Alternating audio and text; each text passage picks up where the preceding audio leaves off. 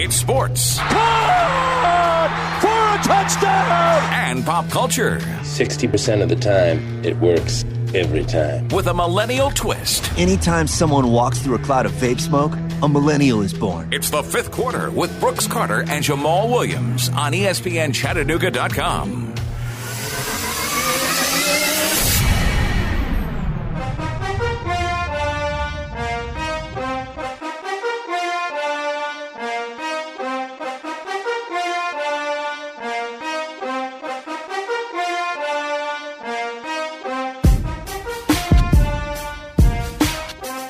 welcome into the fifth quarter here on ESPN Chattanooga.com. Jamal Williams, Brooks Carter hanging out with you. And it was a crazy weekend of NFL football. Championship Sunday, both games go to overtime. I think that's got to be the first time both championship games ever went to overtime. It is the first time that both championship games have gone to overtime. Shucks, it was a long time since one game had gone to overtime. So, definitely a memorable Sunday for a lot of reasons. Yeah, no kidding. and uh, we'll dive into that extensively here throughout the first couple of segments of the show. Uh, the New Orleans Saints falling at home, both home teams falling, in fact, both number one seeds. That's right. The And, two uh, seed made it in both the cases. Yeah, and uh, you know, I think our last show we didn't have a show last week. We had a bunch of stuff come uh, kind of come up scheduling wise. Um, so our last show was coming off the heels of the national championship game. That's right. in which my alma mater, Alabama, got absolutely destroyed. And you you know you asked me, uh, you know how, how how's it going? Are you in mourning? All that stuff. And I I uh, you can go back and listen. Quote said, you know what? It's a lot easier to handle an ass whipping, or uh, ha- handle uh, your team losing when they get their ass whipped. That's right. This loss is a bit of a different. I, I am a, a diehard Saints fan. If you're just tuning in for the first time and haven't heard me talk about them before, if we would have gotten our ass whipped from the you know, beginning to end, it, you know, it is what it is. You got outplayed. Did they leave points on the field? Yes. Mm-hmm. But to have literally the taste of victory taken from your mouth like that, What what was worse, the miracle in Minneapolis or the no call on the pass interference? the miracle in Minneapolis, I can squarely place the blame on a player. I can squarely place the blame on coaches and skill from the other team. This one's a lot worse. What makes this worse? And I get, are we just going to dive into this whole thing now? Uh, well, let's let's set the show. Uh, let, let's let's go ahead and start. The show. As always, you can uh, listen online at espnchattanooga.com. Also available on iTunes and SoundCloud. iTunes with that Apple Podcast app you can find on your iPhone. SoundCloud, if you got the an Android, that's your way to listen there. Search ESPN Chattanooga on both of those entities and hit subscribe. You'll get notified when new episodes come out. You can follow the station at ESPN 105 on the zone on Twitter, also Facebook, facebook.com backslash ESPN 105 on the zone. You can follow the show on Twitter at Fifth Quarter Pod. I'm at Brooks A. Carter. I'm at J Williams WDEF. So, as I mentioned, this is going to be an integral part of our of our big three here, and we'll lead off the show with it as we've already kind of jumped into it uh, extensively. Coming up in the next segment, we'll kind of dive into more of the Super Bowl a little bit. We'll have kind of two weeks to take a look at it, so uh, we'll kind of kind of look at more of the initial headlines kind of going into it with some local ties here, looking at both the running backs being from one of our uh, local colleges that we cover, the University of Georgia. That's right. Um, coming up in halftime happenings, ten year challenge has been quite the uh, the the trend here lately. It has. Everybody's been posting pictures of, of old and, and now pictures. So you've seen a lot of those. It's been trending all over the place. 2019 is the last year of this decade here in the 2010. So we're actually going to take a look back and do the 10 year challenge for pop culture and sports, taking a look at some songs, some movies, and uh, who the champions were in sports 10 years ago. I want to see if you can remember. Oh, that that's a tough one. Okay, we'll, we'll see what we can come up with. Uh, and then always wrapping up with news, headlines, and tidbits at the end of the show in victory formation. So let's get into it. We- started to get into it here just a second ago. Uh, New Orleans falls, and uh, so do the Chiefs. And I want to know what you think is the bigger, initially, what the bigger story is coming out of championship Sunday because you've heard two cries coming out on social media: the the pass interference call or lack thereof, or NFL needs to change overtime rules to where both both offenses get a shot at least in a postseason game where where a Super Bowl appearance is on the line. I, I think the postseason rules are. I think overtime rules are fine. I don't think we need to change that. I think there has to be some sort of restructuring to say the NFL or the rules office can call in if there is a blatantly egregious missed call and say, hey, guys on the field, you missed this, fix it. There should be some kind of way. I'm not saying coaches should be able to challenge every freaking flag. I think that's that'd be ridiculous. Oh, It'll yeah. extend the, the game way too long. You you're gonna have ticky tack stuff. But if it is a blatantly egregious call, especially a blatantly egregious call that could be one of the things that you've been trying to enforce, helmet to helmet hits. Yeah. Uh, Someone should be able to call in and say, "Hey ref, how did you not see this?" Someone should be held accountable for it. Is my biggest thing. You're going to tell me that right after the game was over, which everyone at this point has seen that play. It could have been pass interference, it could have been helmet to helmet. The ref was standing 2 feet from it. He missed the call. Didn't call a damn thing. Blatantly egregious. Call that changes a game. He missed it. And he's not going to be held responsible for it. I don't know. Uh, I, I think we've seen it in college several times. Uh, you know, I, I remember going back to uh, that Miami Duke game when Miami scored on that crazy play at the end of the game on the kickoff. There were uh, a handful of block, blocks in the backs. Uh, they even went to review the play, and the guy's knee was obviously down. And even after review, they didn't reverse it. Um, that that crew got suspended for uh, the next, I want to say, two to three weeks after that game. So the ACC, like we've seen colleges, uh, conferences discipline their crews at the college level.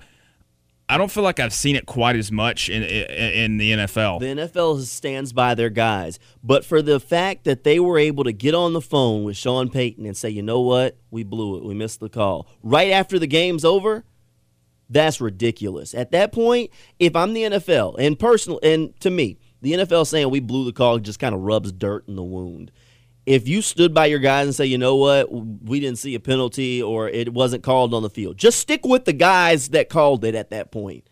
Tote the line. But for you to turn back around and say, hey, we blew that call, oh, oh no. No, no, no, no, no, no, no, no, no. Somebody needs to talk. Roger Goodell needs to issue an apology. The referee needs to be suspended. Something that ain't right. That ain't right. I mean, that, that's that's a blatantly egregious call. I think there are calls that can go both ways. There's holding on every play. Oh, yeah. There are some pass interferences that are ticky tack. He demolished the guy, helmet to helmet hit. Never turned around and played the ball. He never played Well, the and- ball. And if he turned around and played the ball, it would have been a pick six. the other way. Yeah. It would have been a pick six if he'd have played what he was supposed to do, but he didn't. He demolished the receiver, helmet to helmet, didn't care about the ball, and there was no flag thrown. Simply egregious. Now, with a cause, there's always an action, and, and with that, there's been a lot of people talking about the potential for some sort of, of review or changing the pass interference rule. Uh, the Canadian Football League has adopted uh, the rule uh, the rule of being able to review a pass interference uh, starting back in 2014. Here is uh, Dean Blandino, who is the uh, Fox NFL um, rules analyst, who who chimes in during the game, kind of like Mike Pereira does over at. Actually, I think they both work for Fox. Uh, but here's what Dean Blandino had to say on potentially changing the pass interference rule.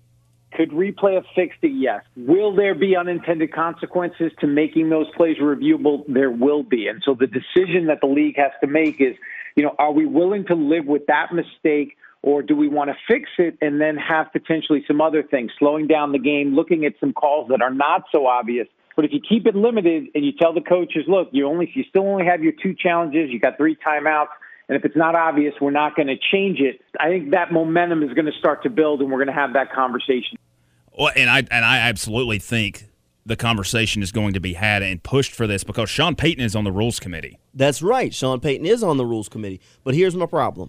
And and I'm going to go ahead and point this out right now. We were at the 2 minute. We were we were in official review, territory. Yeah. He couldn't have thrown a red flag. Well, okay. So- here, I, I think That's where my problem comes in at. Oh, that's great. I can challenge stuff during the game. Dee, dee, dee, dee, dee. I think it but need- it wasn't called, and they didn't. They couldn't review it. it, it needs to be. Uh, I, I am for uh, being able to review pass interference only under the circumstances of setting it up the way that it is with with all other uh, plays that are reviewable. So you get your challenges for it, but when it comes to overtime and or last two minutes of a game, uh, situations where the coaches are not allowed to throw a challenge flag, you need to have someone sitting up there in the booth the same way that they would say, "Hey, you know what? Uh, I think his knee was down on that. Let's take a look at it. I, I don't think that was a fumble." They need to be able to say, "Hey, you know what? That was that was a really bad no call. We need to be able to take a look. uh, We need to take a look at this and, and have you come over and see that." I don't even think coaches need to be able to challenge it. I just need someone to do that the whole game. Someone sitting back at the rules committee office, the head referees headquarters. Hell, they do it on Fox and CBS now. Exactly. Someone is sitting there watching this game. I'm not saying that you need to. Somebody needs to be sitting there ticky tack every play. But if there is something blatantly either wrong or correct that's called, there's someone who should be in charge of it and say, okay, nope, no. Even if it's like, okay, on a normal Sunday, this guy's in charge of four games, this guy's in charge of four games. You know, keep an eye out for what's going on. If you see something, go ahead and take care of it, review it for them. But that's there has to be some way where someone can sit there and watch and say, "Look, dude, that's ridiculous. That's absolute. We have too much freaking technology right now to say that they can't just sit somebody in an office and he watch the game and say, "Whoa, that was bad."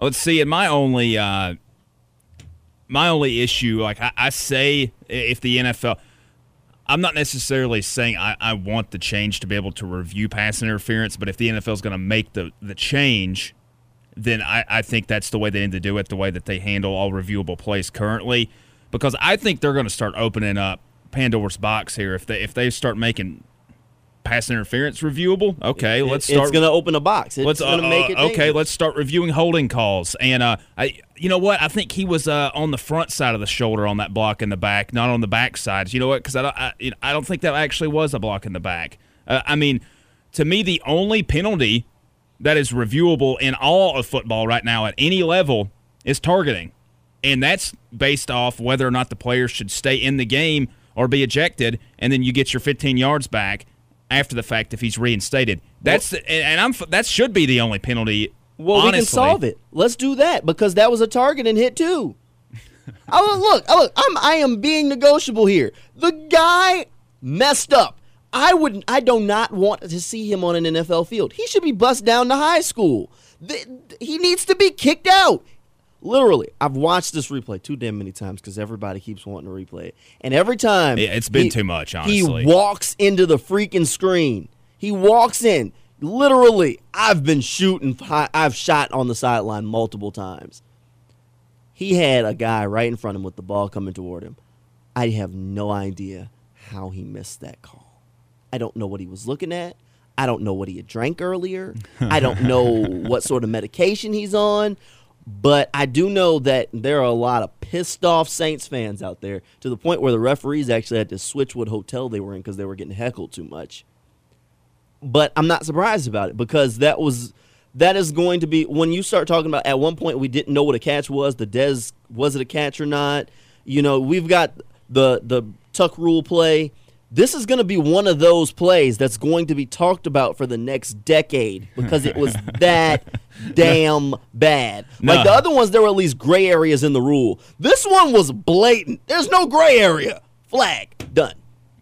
Yeah, the uh, to me, moving on from this topic, we'll, we're going to dive more into the Super Bowl uh, and, and kind of take a little bit more of a look at the AFC Championship coming up next segment because we haven't really talked about that one too much uh, and the legacy that continues to grow to an astronomical level that is undescribable with Tom Brady. We'll, we'll discuss that all kind of coming up next segment as we'll wrap up this New Orleans conversation. Uh, you got to kind of think maybe if uh, New Orleans defensive back. Who was the defensive back last year? What was his name? That uh, Marcus Williams. if Marcus Williams uh, knew that he could have committed pass interference the same way that the Rams DB did, he might have. We would have been we would have been moving on last year. That, that's all I'm saying. Look, now it's been two last minute plays like this in a row. One was legitimately a guy's fault. But last year he could have just came in and d- demolished Stefon Diggs. Could have demolished him if we just knew they weren't going to throw a flag. to play devil's advocate here, that was a first down play. The Saints still had three more opportunities to get a first down. No, that wasn't first down. That was the third down play. Oh, was it third On down? First down, we threw the quick slant, which I do blame Sean Payton for. He thinks he's the smartest guy in the room and said, "Oh, I'm outsmart him and throw the ball here, and we're gonna get closer." Should have ran the damn ball, keep it simple, work the fucking clock, and make them get rid of the uh, their timeouts. But he didn't do it. That was the third down play. After sorry. that incomplete play, we had to kick the field goal. Uh, that's more. Uh, I, I made the mistake there. It should have been uh, better play calling on first and second down, or Oh, yeah. you're not in a third and long. oh, he should have handed it off three times in a row. Just hand it off three times. You got They- two of the best running backs in the NFL. Hand it off three times. They get rid of all of their timeouts. You work the clock, kick the field goal, give it back to them. They got no way to stop the clock.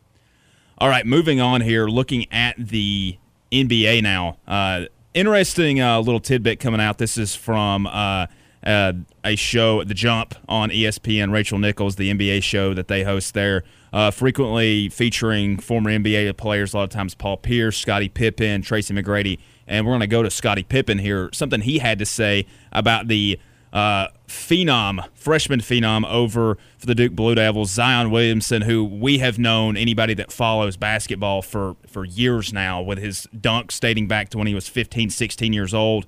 Uh, he is tearing it up, uh, and he did in the in the non-conference schedule. And sometimes you kind of expect that because you go against some much weaker opponents. Well, we're about a month into the conference schedule in the ACC, and we all know that's at this point the toughest the toughest league around, uh, especially when you add teams like uh, Louisville and Pittsburgh and Syracuse and Notre Dame all to the mix that they've added in the last five or six years. It was a nine bid league for the NCAA tournament last year, had the most of any conference. 21, over 21 points a game, nine and a half rebounds, so he's almost averaging a double double, two steals a game, almost two blocks per game. The dude is unbelievable. He's a monster. He is an absolutely mo- uh, he's absolutely a monster, and that's the only reason we're about to have this conversation we're about to have. Yes, and it's uh, kind of similar to that of uh, we've heard some conversations like this in, in college football before, the old Jadeveon Clowney conversation. Should But- hang it up. Should yeah, should should he shut it down for the rest of the season as we approach February and March here as it's tournament time? Here's what Scottie Pippen had to say about that. Uh, we spoke about Zion Williamson at the top of the show, but before we even got on the air, the guys here were saying they have already seen enough from Zion to know he belongs in the NBA. Would you go as far, Scottie, as to say you think he's locked up the number one pick completely? Rachel, I, I think he's locked up the biggest shoe deal. I think he's definitely going to be the number one pick. I mean, I, I think he's done enough for basketball, college basketball, that it's, it's, it's more about him personal, personally now. And I think for him as a young player, that I would shut it down. Now let me let me But you I would, you would stop playing. let me I ask you would- this I would- Scottie. I would stop playing because I, I feel that he could risk a major injury that could really hurt his career. What do you think about this, Jamal? It's scary when you've got Hall of Fame players like Scottie Pippen saying stuff like that. That that's scary. I don't like it. I I don't. I mean, I get guys sitting out of bowl games. We've had that conversation several times uh, from the NCAA football front. Sure. here If the- they, if, and if they weren't getting ready to make the tournament, I'd get him sitting out any of those secondary basketball tournaments. I, I'm all about that. But you I- want him to shut it down mid-season? What? Well, it, No. it, it goes back to you this doesn't happen very often where you have one of those top caliber pick guys uh, where and the team doesn't make the tournament. Right. A few years ago, Ben Simmons at LSU, LSU did not make the tournament, and they wound up turning down an NIT bid because Ben Simmons told them, "I'm not going to play in the NIT." Right. And I, I can't blame him for not wanting to play in the NIT. I, I don't blame him for that. I'd understand, okay, if you're going to go get hurt, you go get hurt in March Madness. Now, given that LSU team was trash. I mean, they, they Yeah. just weren't good. Uh, and they were built around him, and he can't shoot, so it just it didn't work well. But if, if Zion shut it down right now on a Duke team that is primed to be able to make a run in the tournament, that would just be an utter disappointment. And personally, looking at the way he would be just giving up on his team, leaving those guys out to the Wolves, not to say that that Duke team doesn't have enough talent to recover from losing him, but as a coach, I question guys like that. I, as a coach, I would look at that and say, when it gets hard, are you going to be there for us? Are you going to be able to lead this team? Are you going to be able to carry this team? Because if you want to be a superstar in the NBA, you got to be more than just a player. You need to be a leader. We already got one Kevin Durant who just doesn't want the spotlight and to be a leader, but everybody can't be like him. You you have to have those Steph Currys that are willing to lead. LeBron Jameses. Apparently, Kyrie Irving has now learned his lesson, calling up LeBron and apologizing because he's learning how tough it is to lead a team and not be that secondary guy. If I pick you number one, I want you to be able to lead my team. Well, and I don't think it's going to happen. Uh, you, you, look, they have three. They had three of the top freshmen in the country this year. Trey, Tre Jones, the guy who's been running point, is out indefinitely. We don't even know if he's going to be back the rest of the season. Uh, he got hurt uh, last week, and with that, uh, Barrett's running a little bit more point they need Zion Williamson. This is still a team that can win the national championship by by all means. Uh, it definitely hurts not having that playmaker out there uh, running the point in Tre Jones. Um, I think even with that added in factor, that makes Zion Williamson look even more selfish for not wanting to stick around and step up for his team uh, in the absence of one of their starters being out for potentially the rest of the year. If he's gone, Duke at that point, what is a, a three seed caliber team? They might, I mean, they might stay up there in the rankings, but I mean, I, I don't think they're a national championship contender. If I, I just wouldn't, I, I would question picking him. I'm legit. If he sat down, and I, I pray, I pray he's not going to do this. If he did, and I was at the top of the, the NBA draft, you got to ask yourself, all right, when's he going to shut it down on me? Is he when's he going to shut it down on me and decide he doesn't want to play anymore? If, if that first season out of school he decides we're not having the kind of year he wants, is he just going to shut it down then? Yeah, and God, uh, you know uh, what's the, he going? And, the and then I just got to sit on my hands and say I'm gonna trade you. What? The, what? the NCAA's biggest moneymaker is March Madness. Oh yes, they get direct television revenue over that. If we start that, the NCAA is no, this is this crushed is this if is they their, start losing those stars like that. This is their biggest guy that they've had. They they want Duke to be in the Final Four, and oh, they and yes. they want Zion Williamson there. Oh hell yes, they because, need him there because that's even going to draw in the general, just the, the general sports fan. This can't be a year that Duke loses to a Lehigh in the first round. It, this no, cannot can't, be. Can't be. Can't if, be. If this happens, the NCAA will be crushed because he's their star this year. You're it. All right, when we come back, going to jump in to more of the NFL action, the AFC Championship, uh, kind of talk about that a little bit more. Take a look at the Super Bowl and maybe some NFL draft stuff. Stay tuned. It's the fifth quarter, ESPNChattanooga.com. It's sometimes sports. It's sometimes pop culture. It's a lot of the time random. So you're telling me there's a chance? This is the fifth quarter with Brooks Carter and Jamal Williams. Yeah! Stephen A. Smith suddenly I need to stick to basketball and I don't know football. Ladies and gentlemen, people just need to just start, but we living in an age where everybody is trying to be relevant no matter what. So maybe if I take Stephen A and I put his name front and center as a headline for a blog, I'll get more hits. I appreciate the fact that I'm so attractive. Just spell my name with a PH, not a V, okay? And go kick rocks. That's the Stephen A. Smith Show. Weekday afternoons 1 to 3 on ESPN 1051 The Zone. Chattanooga's sports leader. The long snap will come from Jake McQuaide. The holder is Johnny Hekker, the punter. It's on the near hash. 57-yarder for the Super Bowl. Ball put down. Right-footed kick is up. End over end arching up, and it is caught. He got it. The Rams win. The Rams are going to the Super Bowl. Brady under center turns, gets to Burkhead, hole on the left side. He's in. Burkhead is in for the touchdown. And with an overtime touchdown run by Rex Burkhead, the dynasty continues for the New England Patriots. They're going to their third straight Super Bowl. 37 31. New England knocks off Kansas City on their way to Super Bowl 53.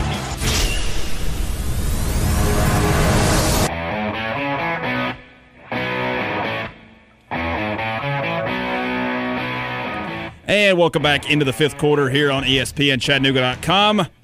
Nice little intro there. Highlights courtesy of Westwood One, which you heard both of the NFC and AFC championship games live here on ESPN 105 on the zone this past Sunday. And you can hear Super Bowl 53 here on ESPN 105 on the zone. That is, uh, again, courtesy of Westwood One. That'll be uh, what is the kickoff for that, y'all? Because we have it here on our radio station, and Jamal has it over at his TV station, uh, Channel right. 12 here, WDEF in Chattanooga.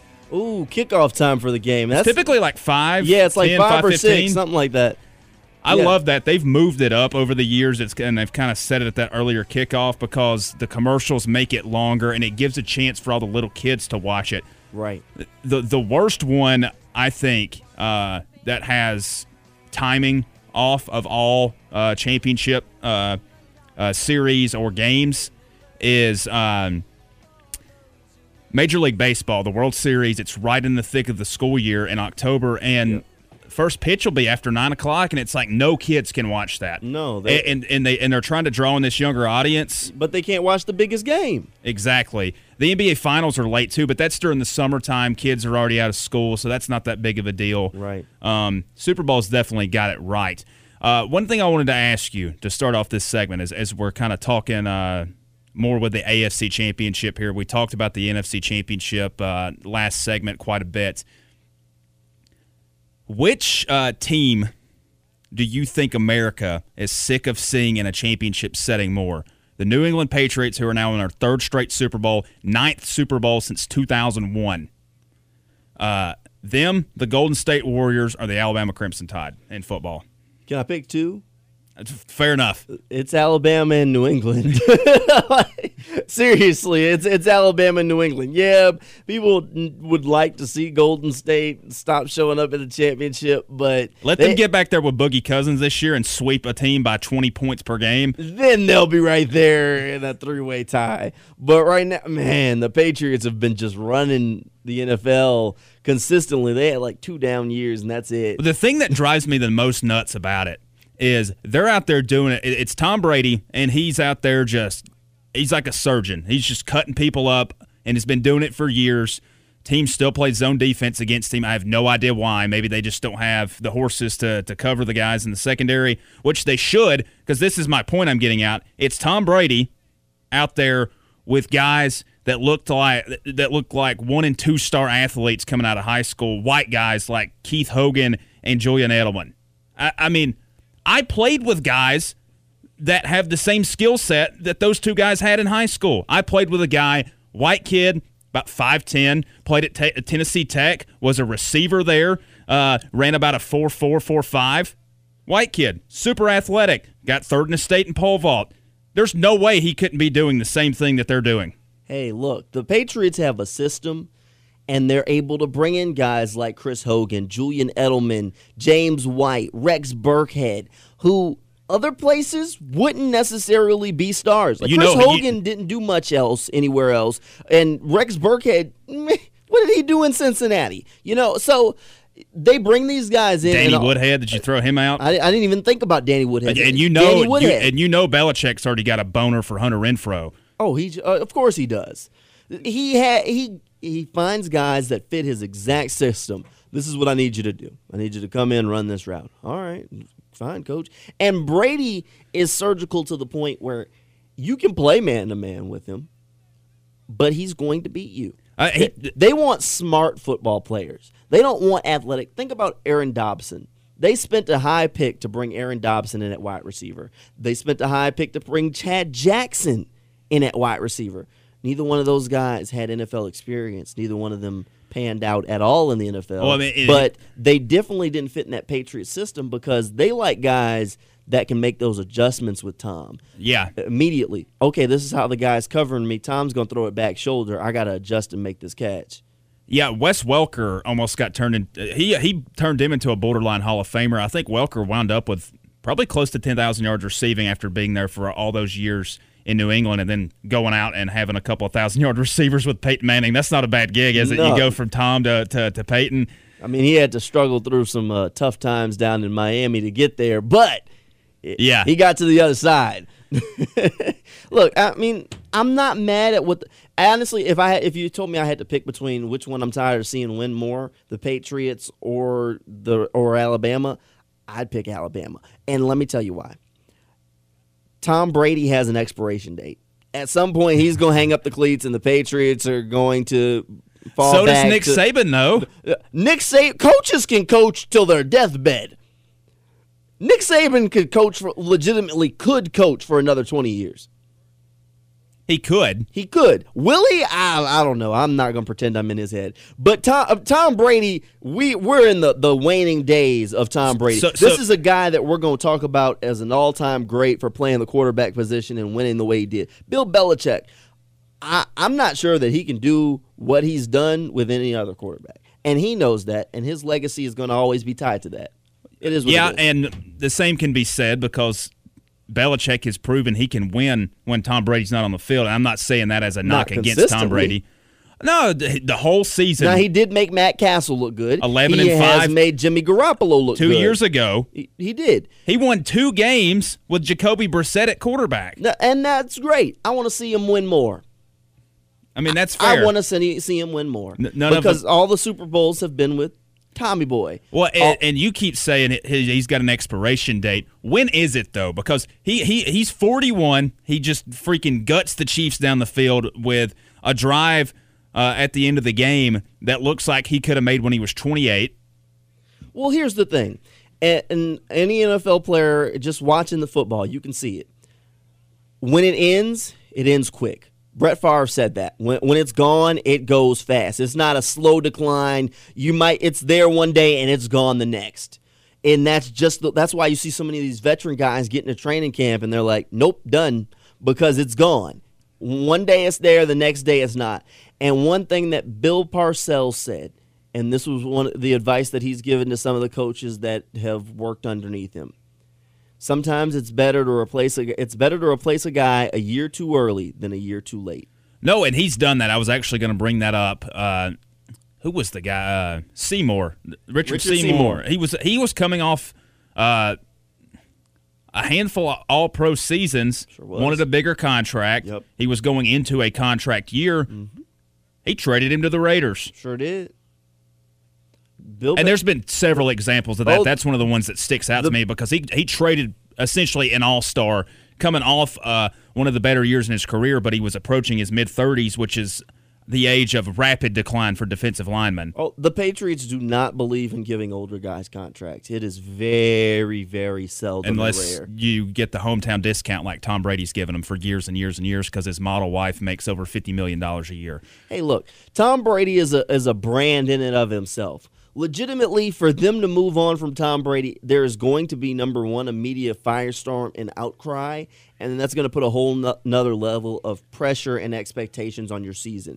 If they would have kept Jimmy Garoppolo and moved Tom Brady, the amount of pressure that that would have put on Jimmy G to be successful would have been insane. Like he has the spotlight in San Francisco, to, then the need to succeed, but think about it. You're replacing what's going to go down, or could have been replacing what would have gone down as the best quarterback probably to ever play the game of football. That's tough. No, That's- and I, that's and, tough. And I totally agree with that. Like- it's it's it's going to be Andrew Luck was anointed because Tom Brady, I mean, not Tom Brady, Peyton Manning had the neck injury. Imagine if they'd have picked Luck and a healthy Peyton Manning and they had to at some point make Luck replace Oh well, they don't get the number one pick without Peyton Manning being out. Well, First of all. that's all, true, but I'm, I'm just throwing a situation. Yeah, yeah, yeah. Um, to me, the other thing I want to talk about with this game, going back to the AFC Championship game, which the Patriots won in overtime, thirty-seven to thirty-one on the road at Kansas City.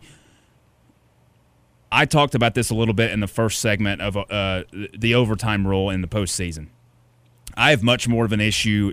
I asked you what you thought was the bigger argument.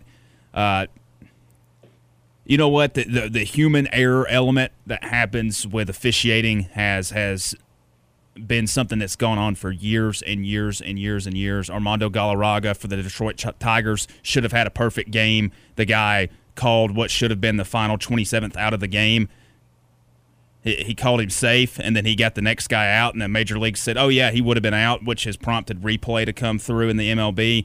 There's been so many instances for so long of, of human error being a part of the sports world, and that's why we've gotten to a point where we have with instant replay. The overtime rule is something that, in my opinion, has nothing to do with any sort of human error, and it's something the NFL has consistently heard bitching about from people for years and years and years, uh, dating back. I think the one that prompted the most change recently was Brett Favre in the A- NFC Championship the last time the Saints won the Super Bowl. Right. He didn't get a chance to get on the field in overtime. Uh, the Saints drove down the field and kicked the field goal and won the game. Didn't even have to score a touchdown. How do you not let a guy who is going to probably wind up being your most valuable player, throw for over 50 touchdowns and over 5,000 yards, even get a chance to touch the ball in overtime? It's the rules. the It's, it's stupid, though. It's a stupid rule. Personally, I like the old rule. First person to score, go home. That's how I liked it. It put all of it. It it made that coin toss really important. Which is It- that that, that has puts- nothing to do but with faith. That's that's that's luck. It puts pressure on it. It's going to end the game. And when you had a tie, it wasn't because oh well we both kept kicking field goals or we both kicked one field goal. No, it was because nobody could score. Done.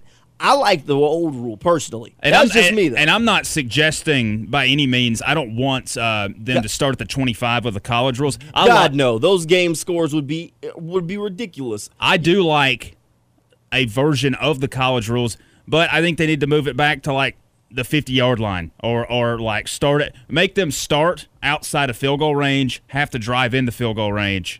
Well, here's the problem. Where do you want them to start at? Uh 35 where you'd get the ball where they kick it out of bounds or something like that. The uh, in your own territory on the 35 yard line, something like that. All right, so realistically, if you're on the 35, what's that? You need to pick up maybe 25 yards to get in the field goal range. Well, I mean, or we could make it every, Because, I mean, everybody gets it. the ball at the 20, and you got to drive the length of the field. Legatron hit a 57 yard field goal to get them into the Super Bowl. I know he did. So that ain't far that he got to go. So I mean, uh, if you start him at the 35, they got some kickers, and legitimately, let Greg Zuerlein, freaking unbelievable. That kick would have been good if they backed him up another 15, 20 yards. Oh yeah, I mean that that was, was a fantastic right down kick. the line. It had space between the freaking bar. I mean, you could have backed him up. So you got kickers like that. Here- here- where's here's- the, where's the line? Here's here's my here's my main beef behind the argument, especially here in recent years. If the NFL is going to set up the league with the way that they have with the rules that promote the quarterback and protect them to the extent of where you can't even touch them, and they have all now all these built-in advantages to have all these high-flying offenses, you have to give both quarterbacks a chance to get on the field in overtime. Both quarterbacks had a chance to get on the field during regulation. I understand that, but it went into a totally it, it went So in if I score a touchdown, that shouldn't end the game. So what I- happens if I score a touchdown and then you score a touchdown? What do we do then? That's what I'm saying. It needs to go to a college to to a uh, untimed possession, and they need to figure out where to start the ball at. I'm not. It, it by no means it needs to be at the 25 or even past midfield. So you think it should be essentially like college, where it goes until somebody doesn't score? Yes, but they need to move it all the way back and make them drive the length of the field to at least get into field goal range. I'm not with that. I'm not with that at all. You given let's let's just hypothetically speaking, let's actually let's talk about the AFC Championship game. Tom Brady, Pat Mahomes start at the 35 yard line with the intention of scoring. Knowing the game's on the line, that makes it four down territory. Do you know how long we gonna be sitting there waiting for one of them not to score? I get it to a point, but so, these are the these are the, supposed to be the best uh, players in the world.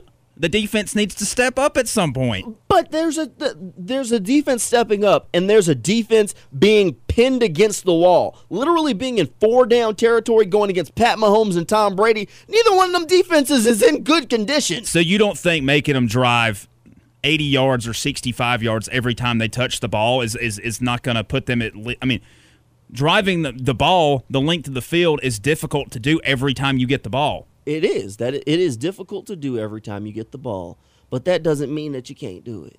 We got there are plenty of teams that do it, and that's the reason these guys put up so many points is because they can do it. It's not a question of where you put the ball at, unless you start them on like the freaking one, which that's just utterly not to happen. But I mean, making them drive the full length, full 80 yards. If you start them on 20, 25, whatever. That man, four downs is hard enough to defend as it is. You're putting and given that most teams don't have a Pat Mahomes or a Tom Brady. But I'm just using that game as an example. The Chiefs defense wouldn't have stood a chance either way. They oh, no, and they fired their defensive coordinator two days after the game. There's a reason uh, they it. had the 31st ranked defense in the league.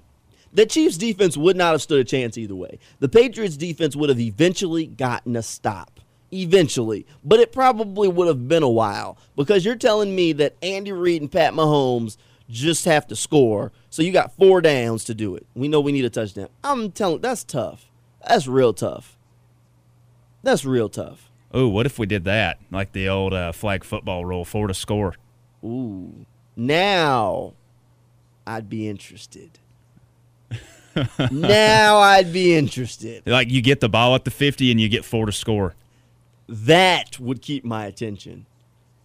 You want to talk about something being exciting? So like like like first for your first round through, you can kick a field goal, and then the second round through, like kind of the way they make you start going for two in college, you mm-hmm. get four to score. I'd like that. Now that would be and if neither team scores, you got to start over again. I'm telling that would be exhilarating. That would be a high pressure into a football game. I, I like, like it. I'm, I'm, pitching that to the to the rules committee. Now, now, I think you're on to something with that one. Four to score. I like that because okay, all right. Each team gets the ball. Oh, we don't even have to possession. give them a chance to get a field goal. Honestly, uh, we could go straight to four to score, and I'd be happy. Yeah, just start them at the 50. You get four to score. That's it. I like that. And you, and you can't pick up first downs or anything like that. You get four you downs. Get four plays. That's it. I like that.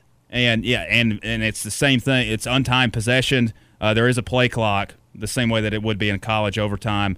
Uh, untimed possession, and you get four downs. If you don't score and the other team doesn't score, you start back over and you flip possessions. Now here's going to be the problem: the defenses are going to play way back. I mean, but the your offense has to be disciplined enough to eat up that under those underneath passes that the defense is just going to give you. Because if you got four to score, defense's job is just to keep you out the end zone. Yeah. All right. So uh, transitioning quickly here before we go to our next break. Um, we talked about this in the last segment, and, and I want to ask you a question kind of based off this topic. Both starting running backs in this year's Super Bowl are former Georgia standouts, Todd Gurley, Sony Michel. That's right. They you were start, in the same backfield. And you start. Actually, no, no, maybe no. 2014 was Todd Gurley's last year there. Yeah, no, I think I'm I'm off on that one. I'm off on that one. Um, taking a, no, they might have been freshmen at the time. Sony, when he was a freshman, replaced Nick Chubb, wasn't it? Well, Chubb Chubb tore his knee up his sophomore year. Uh, yeah. Uh, Chubb had the outstanding year freshman year because Todd Gurley had all those issues with selling memorabilia in 2014 and only played a handful of games. That's right. Chubb wound up rushing for like 1,600 yards as a freshman. Uh, and Michel was there. Um, maybe he wasn't because Chubb wound up taking a medical red shirt. That's beside the point. But uh, they've all they're all Georgia running backs, and yep.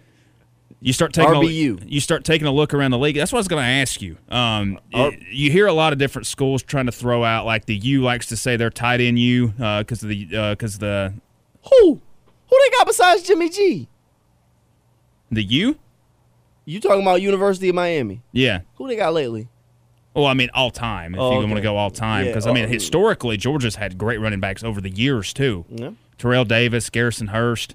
I mean, Herschel was considered kind of a bust, but he still wound up with almost. He still had a good career. Yeah, pretty solid career. Um, I mean, and then here lately, you've had uh, even guys like Isaiah Crowell, who's had a, a handful Isaiah of decent games. Yeah. Nick Chubb, uh, potentially uh, probably a finalist, I would say, for AFC Rookie of the Year if his own teammate doesn't win it in Baker Mayfield.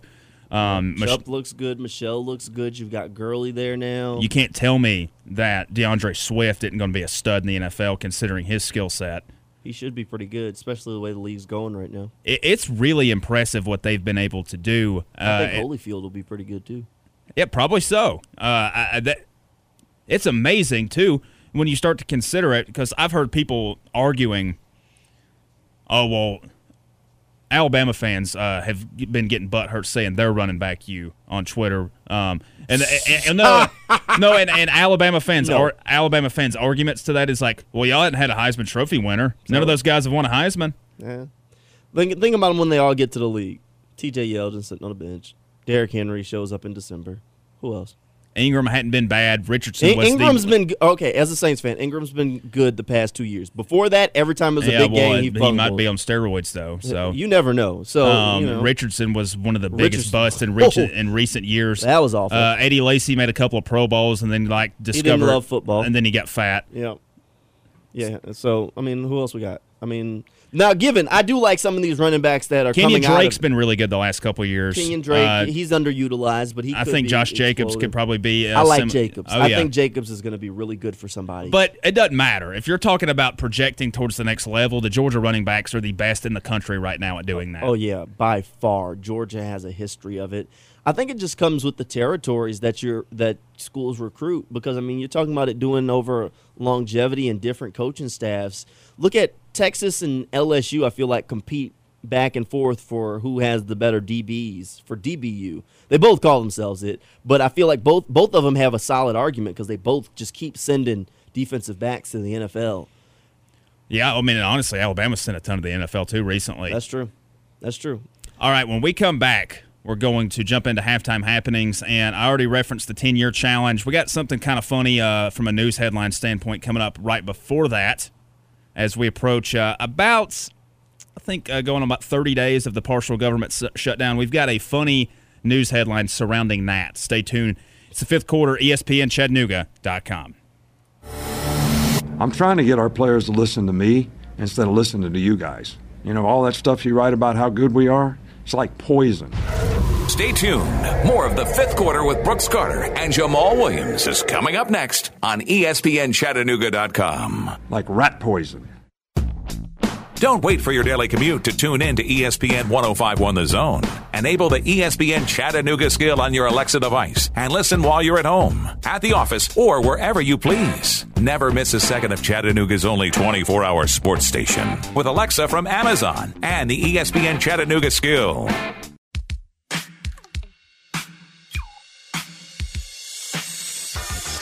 Who's the news? Check your panties. About 175,000 rice. I think that was supposed to be pantries. What's the new millennial trend? What's the best kind of firework to buy? Wouldn't you like to know, Weather Boy? Where are your parents? Get sketchy. What video is going viral? He's climbing in your windows. He's snatching your people up to hide your kids, hide your wife. It's time for your halftime happenings with Brooks and Jamal. And welcome into halftime happenings here on the fifth quarter. Brooks and Jamal hanging out with you. ESPNChattanooga.com. Taking a break away a little bit from the sporting world. We're going to talk a little bit uh, about sports as well as just pop culture items coming up here in a few minutes with our 10 year challenge, pop culture and sports edition. But first, got a uh, funny news headline here as the government shut down, partial government shutdown, I should add.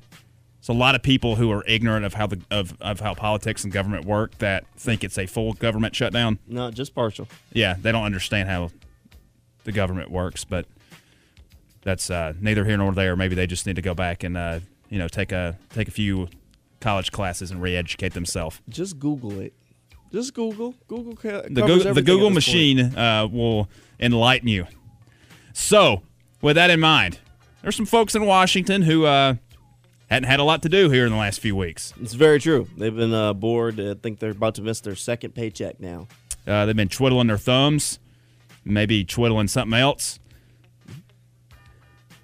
Pornhub reports that uh, there has been a viewership spike in Washington, D.C. during the government shutdown here in the month of January. Well, I guess idle minds. Uh, you know, some people are bored at home, I suppose. The Pornhub Insights team, how do you get a job with them? That's like, I'm not saying I want a job with them. That's just like, they- they've got, they've got a full Insights team. I, I had no idea Pornhub was that big of a, a company. that they had that many people working. I wonder if it's like I thought it was just like some guy in his basement. I wonder if it's like the way that like any regular company is. If it's got like an like work for us like cl- No. link like at the bottom of their uh, webpage or something. Never. It, actually, it probably does. Now that you think about it, it probably does. I mean, I can't imagine you just scrolling through like, uh, let's scroll through Indeed. Oh, oh, look, Pornhub's hiring. Uh, the Pornhub's Insight, uh, the Pornhub Insights team said its statistics noticed an increase in porn viewership and a shift in the hours during which people are watching porn in DC. The hours include that regular eight to five. They ain't got no job to go to. Uh, an increase, Daytime TV sucks too. So uh, an increase of uh, an average daily increase of six and a half percent. Uh, it has increased almost nine uh, and a half percent during uh, morning hours between six and seven a uh, six and eight a.m. times where people are Typically typically going up. to be uh, at work. Also, uh, in that three to five p.m. range, it's up seven and a half percent. a whole seven and a half percent. Hey, look, clearly this is this is some people that need to get back to work. They're just chomping at the bit, nothing else to do, bored at home, trying to take the stress off. I mean, missing a couple of checks uh, stress you out pretty good. Uh, yeah, the data was compiled from January 7th to January 11th. Pornhub said it picked those days because they would be the least impacted by the holiday season once the holidays were already over. As Republicans and Democrats failed to come to compromise over border security, got around 800,000 Americans without a paycheck, and quite a few of those live in that D.C. area. I mean, the ones that aren't going to work eh, that are government employees are kind of the lucky ones because they got the like TSA agents that they keep telling them they got to come to work and work for free. I, look, I'm not working for free. I don't But- do that. That's called volunteer. Mm-mm, nope. Intern. Yeah, uh, nope. Been there, did that. Not not doing it again. All right. I got bills. All right. So, uh, as uh, we've teased a couple times throughout the course of the show, the 10 year challenge has been a big buzz on, on social media uh, with celebrities from all across the globe posting 10 year challenge photos of themselves from 2009 and 2019. Uh, obviously, several people, uh, just regular old Joes like you and me, have gotten in on the uh, the mix too, using the hashtag 10 year challenge. And uh, I have not done it. I don't. Uh, think I haven't either. I mean, I, I'm I- not going to dig up. I don't need 10 years I don't ago. need anybody to see uh, a picture of me with my Bieber haircut and a pimply face back in 2009. It, look, it's posted on the internet. If somebody wants to see it bad enough, they'll go find it. Yeah, it's not. I haven't deleted much of anything off my Facebook from the time I started using it. I think I got it in 08, 07, 07. I got it freshman year of high school. Yeah, if my if my picture's there, it's there. I'm just not getting ready to post it. All right. So with that in mind, we wanted to look at some things that uh, were turning 10 years old in 2019. Okay, what we got? Uh, first, let's start off with some songs. All right. Uh, Disturbia from Rihanna is 10 years old in 2019. Has that been ten years? Okay. Mm-hmm. Uh, going through some more here. Uh, 21 Guns by Green Day is 10 years old. People are crazy. Billy Tur- uh, Billy Currington. I still remember that song. Uh, working over, uh, working on with my grandfather on the farm during the summer, being out that summer. Really? Yep. Uh, if today was your last day, Nickelback. I remember that song coming out in high school. Uh, keep scrolling through here. Uh, I run to you, Lady Antebellum, Miss Independent, Ne-Yo. Ne-Yo. All right. Yeah, it's been a while since Ne-Yo's dropped something. Yeah, I guess that has been ten years. Uh, Viva La Vida, Coldplay. Okay. Uh, Hotel Room Service, Pitbull is 10 years old. Yeah, yeah. Pitbull was dropping some music ten years ago. Uh, Birthday Sex, Jeremih is uh, 10 years old. Wow, it's having a birthday. Uh, there you go. uh, what You Say, Jason Derulo. Is that song ten years old already? Yep. How about this one? Even if you don't like country music, you know this one. Chicken Fried, Zac Brown Band is 10 years old. Okay, I don't know that one. You don't, lo- you don't know that song? Nope. Oh, okay. I'm sorry. Uh, this is uh now now we're starting to hit some big ones here. Hot and cold. Katy Perry's ten years old. Really? All Day right. and night. Kid Cudi ten years old. Day and night. Party in the USA. Miley Cyrus ten years old. Really? Yep. We had some good songs. Uh, 10 Down by uh, J- uh, Jay Sean featuring Lil Wayne ten years old. Okay. Best I ever had. Drake ten years old. Drake has been around for ten years. Drake has been around since like 07. Yeah, he's been around longer than that. You're right. Uh, Use Somebody. Kings of Leon. That's ten years old. Uh, Just Dance, Lady Gaga, that's 10 years old. Heartless, Kanye West, that is 10 years old. Oh goodness, yeah. That, that so Kanye's been crazy for ten years. Uh, and then finally, I Got a Feeling, Black Eyed Peas, that's 10 years old. I got a feeling. Woo-hoo. All right. Moving on to some movies here. All right, movies that are ten years old. Okay, okay. I'm trying to. I gotta try and structure my brain back ten years and think of these movies because you were catching me off guard with some of these songs. Was I? Just a little bit. Some of them I didn't realize they were ten years old. All right. Uh, Inglourious Basterds, that was a pretty good movie. I like that movie. That's one of my favorite movies. Actually, I watched that. I've watched that quite a few times. Uh, looking at some more here. Uh, 17 again, Zac Efron. That's 10 years old. Never saw it, but I'm aware of it. How about this one? The Blind Side, 10 years old. Blind Side's ten years ago. Yep. Oh man. All right. Yeah, I guess Sandra Bullock did do that a while back. Okay. Sherlock Holmes is 10 years old in 2019. Okay.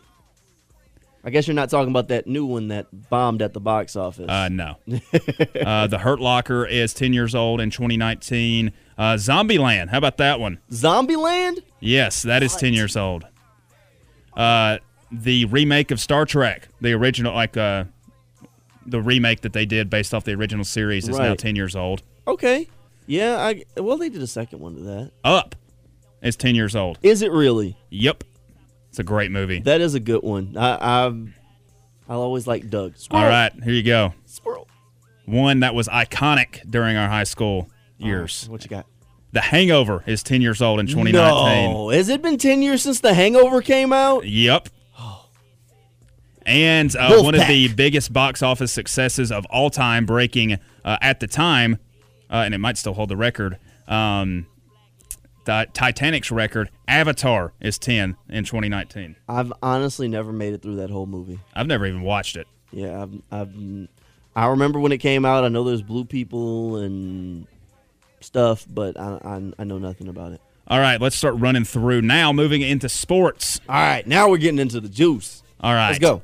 Your 2009 BCS National Championship game. Keep in mind this was featured from the 2008 season, so the game was played in January of 2009. Okay, January 2009 National Championship. Ooh. Oh, man. Okay. I, I have no idea. It was the Florida Gators, led by Tim Tebow, over Sam Bradford's Oklahoma Sooners. Dang. All right, how about the Super Bowl? Same known that one. situation. 2008 season into 2009 uh, playoffs in January and February. 2000. Okay. Super Bowl 43. Super Bowl 43. It would have been 2008. Two, wait, the 2009 Super Bowl? Yeah. New Orleans? No, that would have been the next year. That was the 2009 Oh, okay, season. I got you. So the year before that, so that would have been. One of the greatest ones ever, to be honest. Ooh, I don't know. Pittsburgh Steelers over the Arizona Cardinals, 27 23. Oh yeah, yeah, that was a good one. All right, how about your NBA Finals that year? Struggling right now. How about your I'd NBA Finals that year? My NBA fi- Oh goodness, I'm struggling right now. I thought I'd be better at this. Um, I don't think the Spurs were that year. Oh man, I'm I'm I'm I I feel like that year's just darkness in my brain. It was now. not a memorable NBA Finals. Okay, For sure. Who was it? Uh, it was Kobe Bryant's Lakers, four games to one over the Orlando Magic. Oh yeah, I would have never got to the Magic. I'd have, I forgot they even made it. yeah, I, I, I might have got to the Lakers at some point, but the Magic, no. Uh, and how about your NCAA men's basketball championship game? Uh, look, Final Four was in Detroit that year. It featured a local team. Tennessee. Not, not from Tennessee. Not from local to the area. Well, go ahead. Who who was it? North Carolina Tar Heels over Michigan State. Over Michigan State. Draymond Green's Michigan State, and then you had Tyler Hansbrough, Raymond Felton, those guys over at I do- Carolina. I, remember Tyler Hansbrough. I, I know Raymond Felton. I remember Draymond in college. All right. Yeah, clearly I've got some darkness in the 10 years ago period of All and we'll wrap it up with uh, the MLB here, because I can, I can already go ahead and guess you probably don't. Uh, know- Giants. you don't. You don't know the NHL for sure. For sure, no. All right. How about uh, so uh, Major League Baseball? Giants. Uh, that was actually the next year. That was 2010.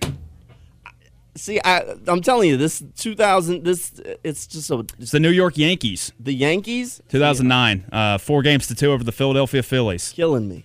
This is this is killing me. Ten years ago, man. So next year we can do this ten years ago thing again, and I'll actually know everything. Will you? Yeah, apparently.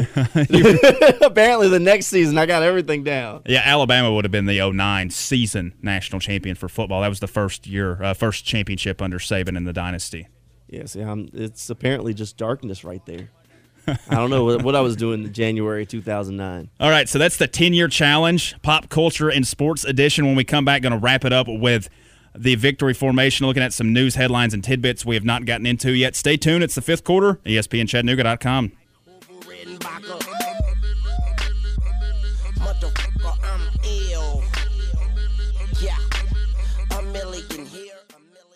Talking the best in local and regional sports.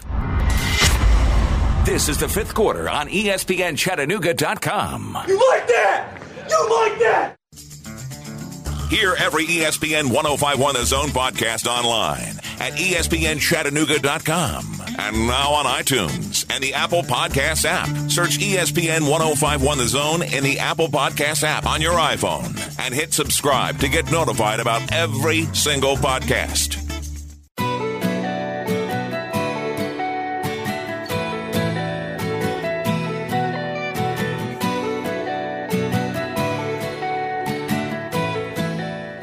And welcome back into the fifth quarter here, ESPNChattanooga.com. With you for just a few more minutes here as we'll wrap up the show with our victory formation, some news headlines and tidbits we have not gotten into yet.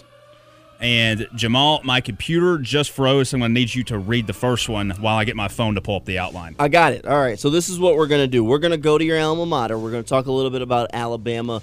A few weeks back, we talked about Jalen Hurts being in the transfer portal. We now know where Hurts is going, so we know what team you're going to watch every game of, like you said, next season. Jalen Hurts is going to be the Oklahoma Sooners' next quarterback.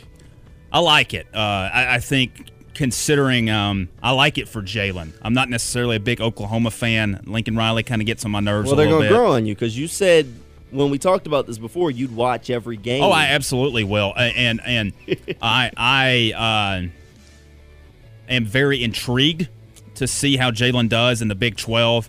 That was the most tailor made uh, fit for in terms of uh, a place where he can step in and potentially lead a team back to the playoffs. Right. Of all the teams that they had, I think Hollywood is Hollywood Brown back. I think he is. Yes. So I mean, he's already he's got some weapons to work with. Um, I, I, I'm excited to see how he does. I thought I, I'm surprised that Oklahoma went after him because they like to throw the ball around a little bit more than Hurts probably is skilled to I, do. I, I think they must have seen enough out of uh, that that throw he ripped against Auburn's defense in the uh, Iron Bowl that was right on the money to Jaylen Waddle, and then that comeback in the fourth quarter. He looked like a better pocket passer, and that's that was what uh, a product of working with Dan Enos, uh, you know, a great quarterback coach over the course of the year. Uh, and then I think Lincoln Riley believes a lot in what he can do with quarterbacks. So uh, it's going to be fun to watch. I, I, I think that that immediately jumps them right back up there um, as perhaps the favorite. I know it's going to be them or Texas for sure. okay, before we move on, quickly, buy or sell. Jalen Hurts is Oklahoma's third Heisman Trophy quarterback in a row. Oh, I'm going to sell that. Um, I still don't think he's as polished uh, by any means as well, as don't go for Kyler. polish. They're just looking for the numbers. I still, I, I just, I can't buy that yet. Um, I, honestly, I think it's going to be Tua or Trevor, and I, I just don't think there's any way to avoid that. Reasonable. All right, so let's stick with Alabama here. So Alabama has lost 10 coaches, including both coordinators. Is all of this by Saban's design, or is this just the Both. exodus? Both. I think it's both. Uh, I think he wanted to. Uh, I've heard lots of stuff over in Tuscaloosa that he was uh, not necessarily overly pleased uh, with that of Tosh Lupoi, so he was willing to let him part. Uh, I think there was a lot of immaturity with this coaching staff. Uh, Dan Enos left in the middle of the night. Uh, I don't know if you saw the report from uh, the Athletic. The middle of the night. Pretty much, he came in, uh, packed all his crap up. Saban came in the next day, and one of the GAs told him and said, "Hey, all uh, Enos' stuff is gone." He skipped town in the middle of the night, packed all his crap up. Only thing he left on the desk was a pencil. That's some passive aggressive stuff right That- there. That is that. It's interesting that there are ten coaches that all leave after this loss. All, Well, all not ten. To- it's ten total in the 10 last two seasons. In the last two seasons, it's five but- since the championship five game this since year. the championship. But that that's a lot of coaches to lose, and I I do think that Nick Saban was losing guys that he was okay with losing. Some of them, obviously, some of them left for greener pastures, head coaching opportunities, and I'm sure Nick Saban's not upset with those guys for that at all. But I think this is a way for Nick Saban to refresh his approach because obviously Nick Saban's been there for a little while, and sometimes you know he knows what he knows, but you have to bring in other guys that know what they know in order for you to change the dynamic of your team. Yeah, I, I totally agree with that. We thank you uh, each week for tuning in to the fifth quarter here on ESPN Chattanooga.com. Next week, we'll kind of start, obviously, breaking down the Super Bowl more extensively. Uh, take a look starting at some stuff with the NFL draft. We have the Senior Bowl coming up this week, so a lot of NFL scouts are down in Mobile, Alabama, taking a look at that, including uh, the likes of uh, um, Drew Lock as well as Jarrett Stidham, some former SEC quarterbacks playing in that down there. Uh, and then also, how about National Signing Day coming up? It's right around the corner. We have some local guys, uh, you know, that'll be signing coming up soon, and uh, we'll take a look at that. Top four teams in the current recruiting rankings include four SEC schools. Not to be surprised. I'm not even surprised. I don't know why that's even a. Why are we even counting anymore? I don't know. We Thanks- know where all the guys are going. Thanks for tuning in once again, guys. You can listen to the show each week, E ESPN Chattanooga.com. You can follow us on Twitter, Brooks A. Carter, J. Williams, WDEF, at Fifth Quarter Pod, at ESPN 105 on the zone. Thanks for tuning in, guys. We'll catch up next week.